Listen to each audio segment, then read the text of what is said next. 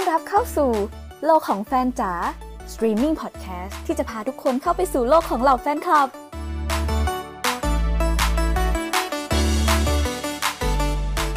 สวัสดีค่ะ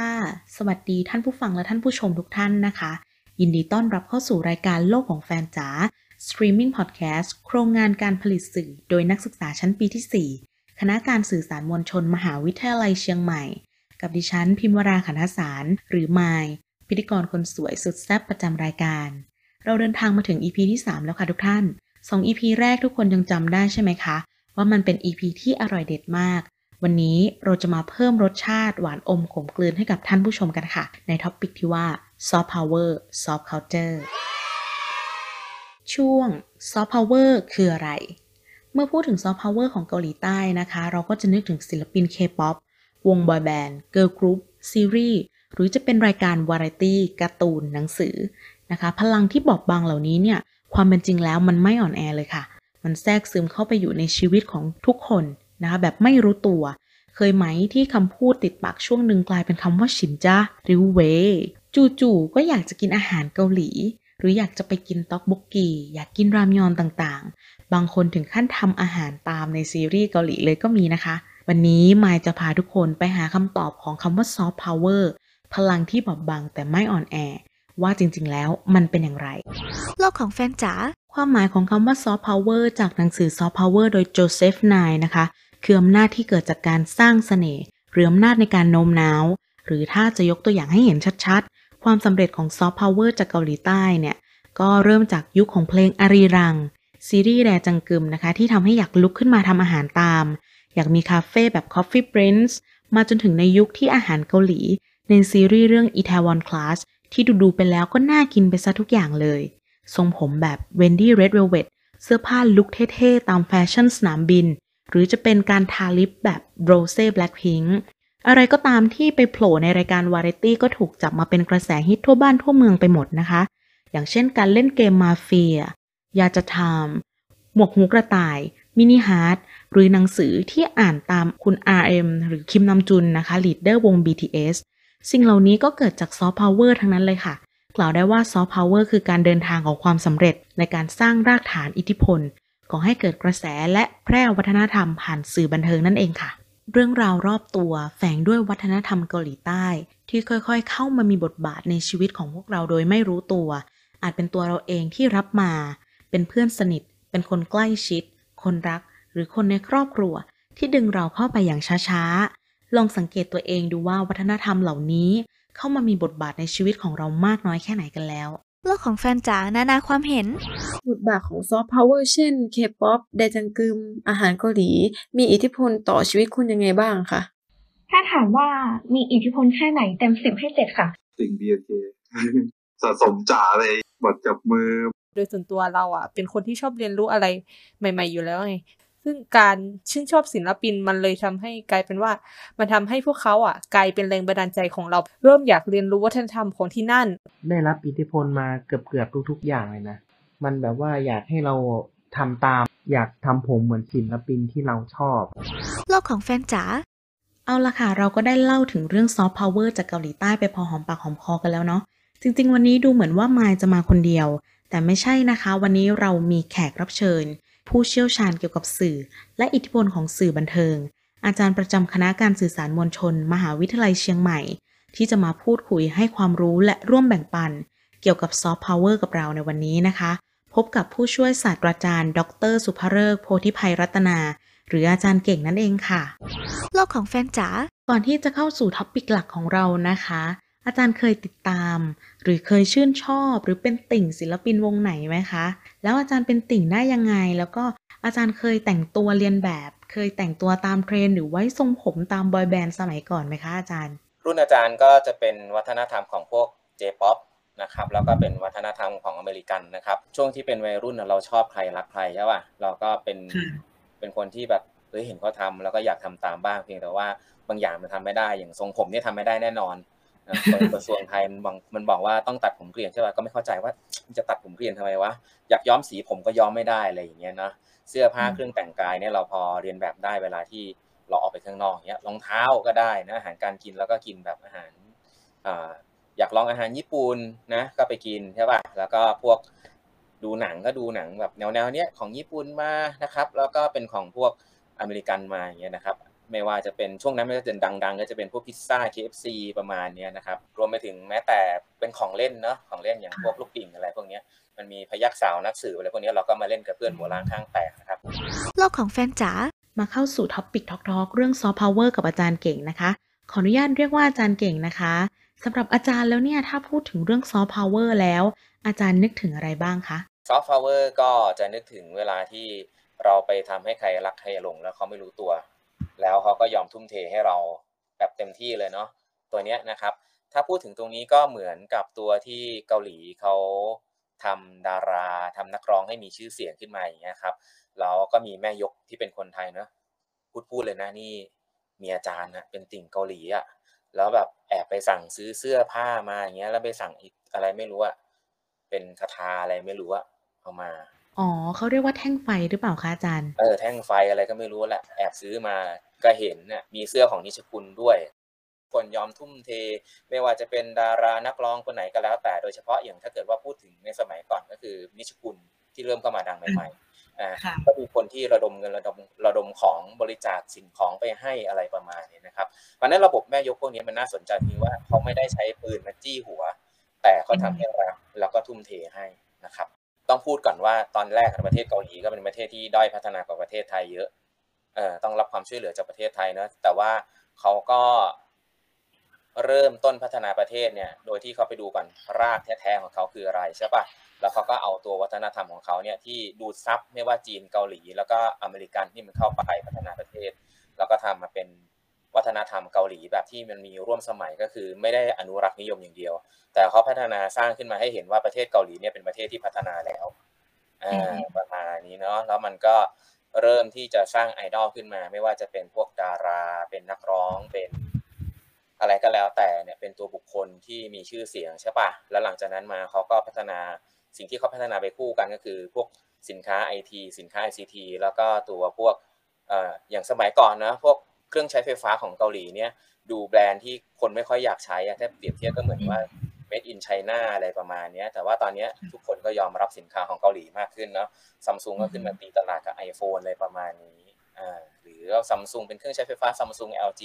คนก็ยอมรับมากขึ้น ในชีวิตประจำวันของอาจารย์นะคะซอฟต์พาวเวอร์มีอิทธิพลมากไหมคะอิทธิพลเหล่านั้นเป็นอย่างไรบ้าง อาจารย์พอจะยกตัวอย่างได้ไหมคะ เพราะว่าโดนเมียบังคับกับลูกลูกทำตาม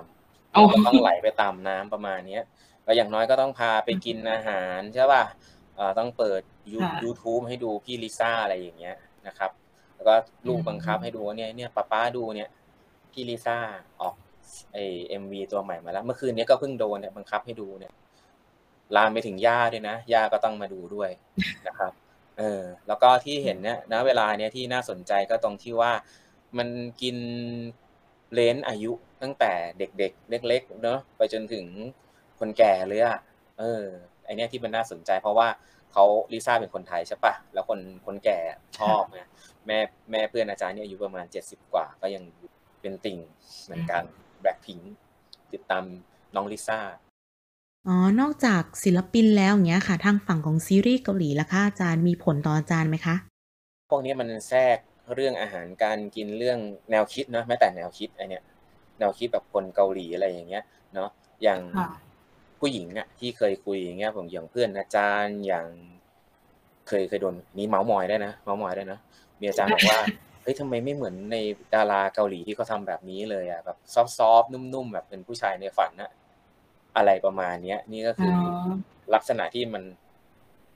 หวยมาลงที่อาจารย์ไงแบบ อืมเนาะไปดูดาราเกาหลีมากดูซีรีส์มากแล้วอ่าแล้วผิดอะไรนะเนี่ย อันนี้ก็คือวิธีการดูดซึมซึมซับเข้ามาแล้วมันอยู่ในวิถีชีวิตนะครับ หรือแม้แต่ตอนที่ไปโพสท่าถ่ายรูปนะก็จะมีพวก mini heart ทำอะไร안녕하세요อะไรประมาณเนี้ยนะครับ ประมาณนี้ที่ที่เราได้เจอกันในชีวิตประจำวันนี่ก็จะเป็นลักษณะที่ เป็นลักษณะพิเศษนะครับ แล้วก็ถ้าเป็นอย่างหนักๆเลย ก็คงจะเป็นการปรับวิถีชีวิตตัวเองไปเชื่อ แล้วก็ทำให้ตัวเองนะครับ เป็นคนเกาหลีไปเลยอย่างเงี้ยนะครับอย่างของของอาจารย์เนี่ยไม่ต้องไปไปโมหน้าอย่างเงี้ยแต่ว่าบางคนก็อยากจะไปโมหน้าไปทำอะไรอย่างเงี้ยให้เหมือนคนเกาหลี คนที่ผิวคล้ำก็อยากจะไปทาผิวให้ขาวอะไรประมาณเนี้ยเหมือนดาราเกาหลี ดาราเกาหลีนะครับ ถ้าเป็นรุ่นอาจารย์ถ้าเป็นดัง ๆ จริงก็เป็นจวนจีฮุนที่ดัง ๆ มาก ๆนะครับเออยายตัวร้ายอ่าสไตล์ยายตัวร้ายอะไรประมาณเนี้ยโลกของแฟนจ๋าเรายังอยู่กันที่ topic talk talk เรื่องซอฟต์พาวเวอร์กับอาจารย์เก่งค่ะ อย่างที่เราได้คุยกันไปในตอนต้นนะคะ ประเทศเกาหลีใต้เนี่ย ขึ้นชื่อเรื่องซอฟต์พาวเวอร์ที่ทรงพลังมากๆ อาจารย์เก่งคิดว่า พลังนี้นะคะ มันทรงพลังขนาดไหนคะ ถามว่าที่เป็นซอฟต์พาวเวอร์ตัวเนี้ยมัน มันทรงพลังไหมโคตรทรงพลังเลยอะมันไม่เหมือนที่ต่างประเทศนะอย่างอเมริกันเนี้ยครับเอาอาหารเอาพวกทหารไปยึดครองพื้นที่ของเขาอะแต่ว่าถ้าเกิดว่าเป็นของเกาหลีอะเขาใช้วิธีการทำให้ตัวไอดอลเกิดขึ้น แล้วคนที่เป็นติ่งอะเขาก็ยอมยินยอมพร้อมใจที่จะจ่ายเงิน ทีนี้เรามาพูดถึงว่าอิทธิพลของซอฟต์พาวเวอร์ที่มันมีอิทธิพลกับคนไทยนะครับ มันก็อยากจะพูดถึง 3 ระดับเนอะตัวซอฟต์ค่ะพาวเวอร์มีชีมี อิทธิพลต่อชีวิตเรายังไงบ้างนะครับ ถ้าอย่างเบาก็คือเราดูเพื่อความบันเทิงเฉยๆ หรือไปไปเห็นไปดูนู่นดูนี่นะครับ เพื่อแบบเพื่อความสุขส่วนตัวนะครับ ทีนี้ถ้าเป็นอิทธิพลอย่างกลางก็คือ เราพูดถึงเรื่องของอาหารการกินมีการเรียนแบบ มีการแต่งกายนะครับ หรือถ้าเกิดว่าอันนั้นขึ้นมาหน่อยหนึงก็อาจจะไปดูคอนเสิร์ตเวลาที่เขามานะครับ แล้วก็อย่างสุดท้ายก็คือเราก็จะเป็นเรื่องของเรียกว่าเป็นอย่างหนัก อิทธิพลอย่างหนักนี่ก็คือ คนเนี่ยนะครับเขายอมรับแล้วก็นับถือคนที่เป็นประเทศต้นทางพวกนี้ครับมีอำนาจเหนือเรามีความเจริญมากกว่าเรา อันนี้ก็จะเป็นลักษณะของอิทธิพลของซอฟต์พาวเวอร์นะครับในชีวิตประจำวันนะตรงนี้มันมันเกิดขึ้นมาได้นะครับ เพราะว่ามันจะต้องมีกระบวนการทำให้รักทำให้หลงบูชาเทิดทูนนะครับอาจารย์ก็บอกบอกว่าทำไมเด็กนักเรียนไทยอะ ถูกบังคับให้ใส่ชุดนักเรียนแล้วรู้สึกต่อต้านเนอะดิ้นรนใช่ป่ะกฎกระทรวงออกมาถ้าไม่ใส่นี้ต้องโดนตีโดนทำโทษตัดคะแนน แต่พอดาราเกาหลีแต่งตัวแบบเนี้ยทำผมทรงเนี้ยเด็กไทยพร้อมที่จะทำตามทันทีอันเนี้ยมันเป็นเพราะว่าเขาไปกล่อมกล่าวจิตใจของคน ซึ่งมันไม่เหมือนกระบวนการที่จะไปบังคับเขาสมมติว่าต้องซื้ออาหารกินทุกวันเนี่ยครับเราแบ่งหนึ่งพันบาทเนี่ยเราซื้อข้าวได้สองถุงใช่ปะ หรือซื้ออาหารได้เยอะแยะเลยใช่ปะแต่พอมีคอนเสิร์ตเกาหลีพันห้านี่แบบแม่เลี้ยงทุ่มให้เต็มที่พ่อเลี้ยงทุ่มให้เต็มที่เพื่อดาราอะไรประมาณนี้แล้วก็ควักเงินเงินในกระเป๋าเพื่อที่จะไปสนับสนุนดารานักร้องที่ตัวเองชอบใจ มีการโดเนทกันด้วยนะที่เคยเห็นนะค่ะ จะเห็นได้เลยนะคะว่าพลังจากแฟนคลับยิ่งใหญ่มากเลยนะคะเนี่ย ถ้าเป็นอย่างนั้นแล้วอาจารย์คิดว่าจะมีโอกาสไหมที่ประเทศไทยจะสามารถสร้างพลังอันแข็งแกร่ง แพร่กระจายวัฒนธรรมไทยไปทั่วโลก สร้างชื่อเสียงให้กับประเทศไทย ถ้าเป็นไปได้อาจารย์อยากเห็นวัฒนธรรมด้านไหนส่งออกสู่สากลบ้างคะ อืม อย่างที่เราจะทำอย่างเกาหลีได้เลยเนี่ย เราต้องไปดูก่อนว่ารากเหง้าของเราจริงๆ แล้วเนี่ยมันคืออะไรกันแน่ คือรากเหง้าของคนไทยเนี่ยเป็นการยำมันทุกอย่าง ก็คือเหมือนฟิวชั่นน่ะรู้จักไหมเคยดูการ์ตูนเรื่องดราก้อนบอลเนาะประมาณหนึ่งเนาะมันฟิวชั่นของพวกคนต่างๆ มาเป็นของตัวเอง ดึงเอาของจีนมาของอินเดียมาของขอมมาของมาเลมาของมุสลิมมา แล้วมันก็เป็น Thai style อะ Thai style แบบ Chinese Thai style แบบ Japanese Thai style แบบ Westernized Thai style แบบฮินดู Thai style แบบ Indian อะไรประมาณเนี้ยนี่คือลักษณะของคนไทยที่มีเพราะฉะนั้นถ้าถามบอกว่า อย่างแรกเลยที่เราจะไปสู้กับเกาหลีต้องหาให้ได้ก่อนจุดแข็งของเราจริงๆ แล้วเนี่ยที่จะมาขายคืออะไรนะครับ แล้วมันก็ไปบวกกับอีกตัวหนึ่งคือไปบวกในส่วนที่เขาเรียกว่าเป็นแผนพัฒนาในระดับชาติครับ ที่มันต้องพัฒนาตั้งแต่ตัวต้นน้ำกลางน้ำแล้วก็ตัวปลายน้ำครับ ให้มันสามารถที่จะเอาสินค้าพวกนี้หรือทำให้ตัวเขาเรียกว่าจุดเด่นของ ของวัฒนธรรมไทยเนี่ยเป็นเป็นของขายได้ ทีนี้ถ้าถามบอกว่าเฮ้ยแล้วอะไรของคนไทยที่มันขายได้ อาจารย์ก็เห็นหนึ่งเลยนะก็คือความงามง่ายของคนไทย คนไทยใช้ชีวิตแบบเรียบง่ายสุขสบายเนาะแล้วก็ความสดใสแบบคนไทย อันเนี้ยนี่ก็คือเป็นจุดที่เราสามารถดึงมาได้นะครับ เพลงไทยถ้าเราสังเกตเพลงไทยโหเพลงลูกทุ่งนี่มันโคตรมันอะมันเนาะมันอย่างเพลงหมอลำนี่คือสไตล์แรปเลยอะมันเป็นช่องแบบแรปอะ อ่าหรือเป็นเพลงคำเมืองเหนือเหนืออะไรเพลงมันมันสนุกสนุกก็มีเนาะภาคกลางก็มีเพลงเพลงเอ่อเพลงฉ่อยเพลงอีสานเพลงแต่ว่าเราจะต้องปรับ sense ของมันนะครับ ให้มันเป็น sense ระดับอินเตอร์อ่าให้มันเดินหน้าต่อไปได้นะครับ อันนี้ก็จะเป็นวิธีการที่เราปรับจากของเกาหลีเรามาใช้ของคนไทย ทีนี้มันต้องเติมไปนิดนึงคือ เราไม่มีหัว เราไม่มีตัว เราไม่มีตีนอ่าเราก็ต้องเติมหัว รัฐบาลก็ต้องมีการจัดตั้งขึ้นมา หรือมันต้องมีการรวมกลุ่มกันระหว่างตัวในทุนใหญ่กับตัวรัฐบาล เพื่อให้งบอัดฉีดเนี่ยสร้างตั้งแต่เด็กขึ้นมาเลยนะครับ เด็กเกาหลีเนี่ยใครเก่งๆเนี่ยนะครับหกเจ็ดขวบเนี่ยเขาเอาไปฝึกดนตรี ฝึกเต้นฝึกร้องกันเต็มที่เลยเต็มเหนียวเลย แล้วก็ไม่ได้ดูว่าเด็กพวกนี้แม่งไร้สาระเด็กเก่งต้องเป็นหมออย่างเดียว อันนี้ไม่ใช่ อันนี้ไม่ใช่เขาจะดูแล้วว่าเด็กถนัดทางด้านนี้ born to be อันนี้ดันเลยดันมันขึ้นมานะครับ เราก็ต้องผลิตคนแบบนี้ขึ้นมาเรื่อยๆนะครับเพราะนั้นถ้าถามบอกว่าเกาหลีเป็นยังไงนะครับ ในช่วงที่เพื่อนอาจารย์ไปเรียนที่อเมริกา คนเกาหลีไปเรียนต่อกันเพียบเลย คนที่ไปอยู่ที่เยอรมัน เพื่อนอาจารย์ก็ไปเจอคนเกาหลีเรียนที่เยอรมัน มันเอาหัวกะทิของแต่ละโซนน่ะ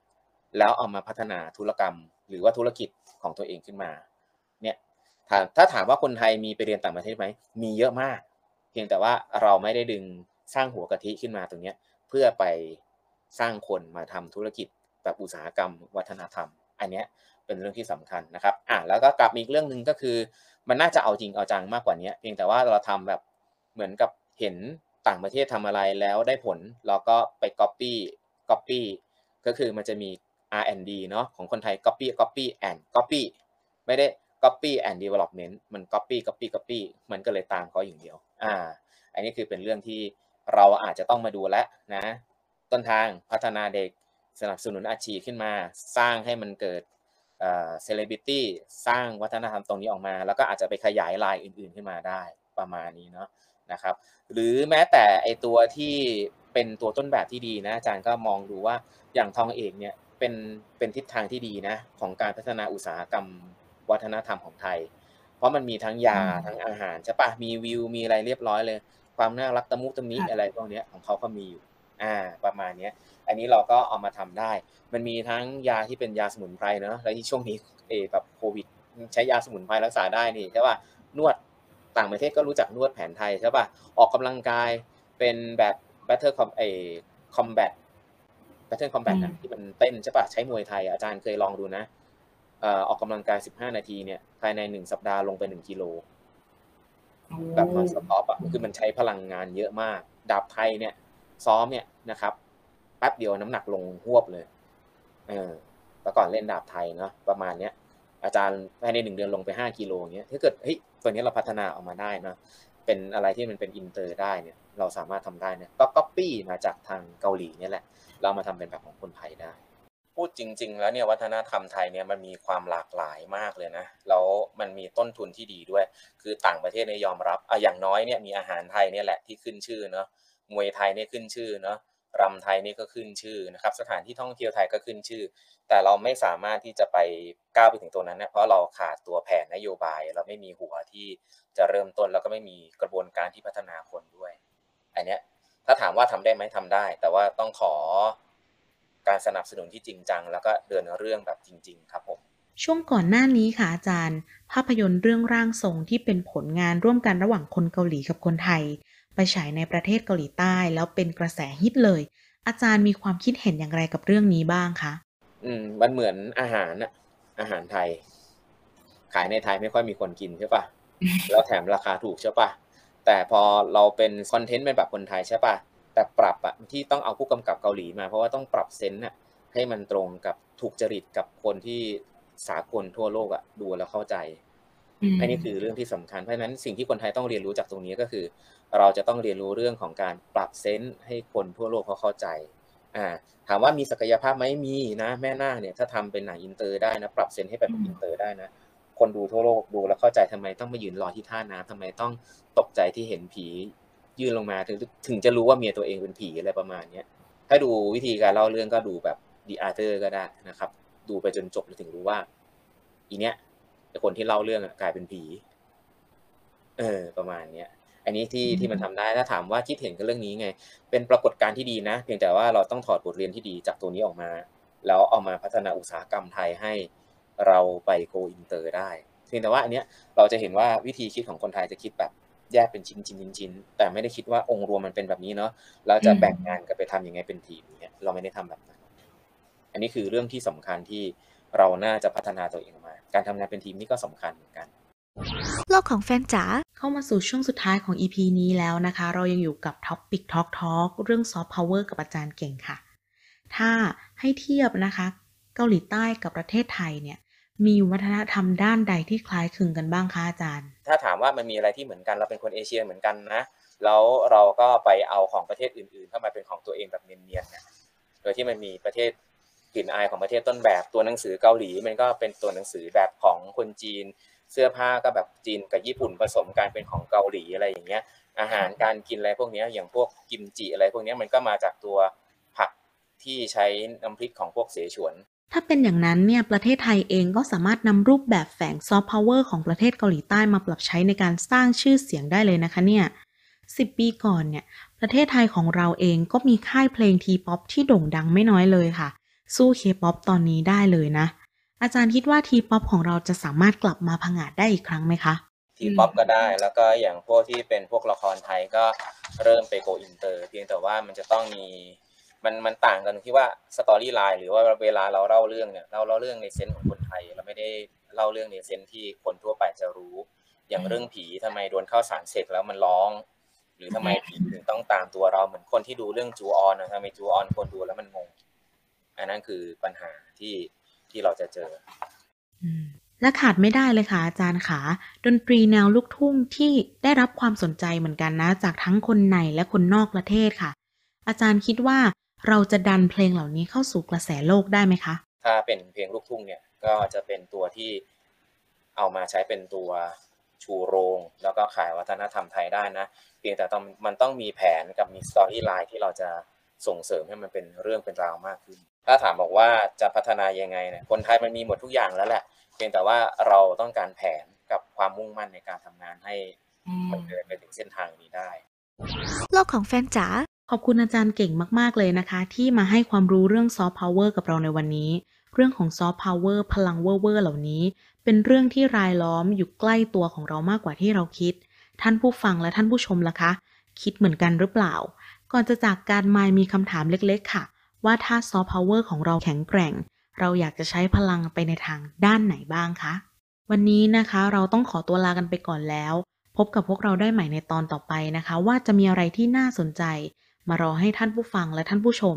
ได้รอรับฟังและรับชมกันอีกนะคะฝากติดตามผลงานของพวกเรานะคะ ผ่านทางช่องทาง YouTube Streaming โลกของแฟนจ๋า Channel ทุก 2 ทุ่มวันศุกร์และสามารถรับฟังเป็นพอดแคสต์ ผ่าน Spotify โลกของแฟนจ๋าทุกเที่ยงคืนวันเสาร์ค่ะ ตอนนี้รายการของเราก็เข้าสู่ช่วง Sleep Mode แล้วพบกันใหม่ในตอนหน้ามายและแขกรับเชิญ ต้องขอตัวลาไปก่อน สวัสดีค่ะ